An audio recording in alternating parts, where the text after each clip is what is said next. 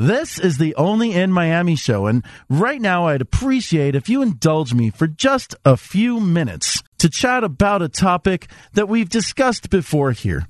It's the use of public funds to finance or pay for stadium improvements, something that we despise on this show.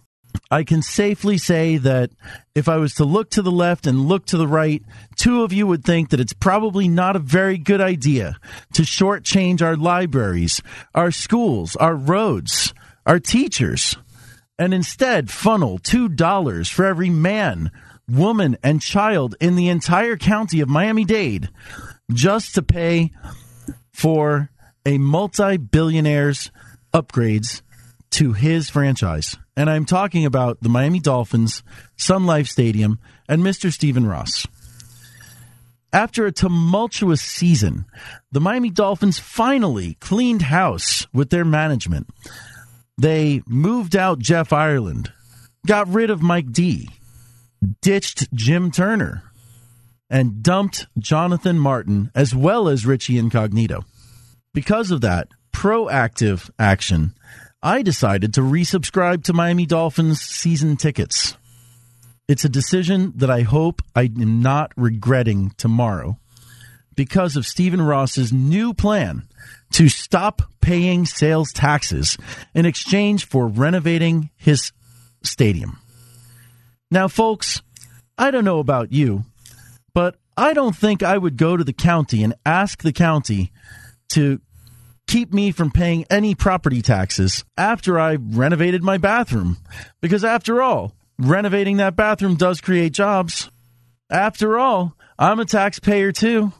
And frankly, I can't see why a man who was worth $4.8 billion last year, and according to the Forbes 500 is worth $5.4 billion this year, can't afford $400 million in stadium renovations that will probably make him money.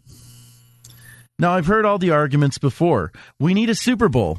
Unfortunately, Miami's never really benefited from the Super Bowl coming here. One year we had riots. I don't think that was exactly the PR coup that our city leaders were looking for. The last time the Super Bowl visited, it was in Fort Lauderdale. It was headquartered in Fort Lauderdale, all of the hotels everything that the the host committee did was in Fort Lauderdale except for the football games. That's not the kind of activity that's going to impact our community's coffers in a positive fashion. All they're doing is displacing some other event, possibly a local event or even a recurring event, considering the timing of it being in the highest part of our tourist season. The NFL should be fortunate that we've welcomed them with open arms 10 times now in just under 50 years.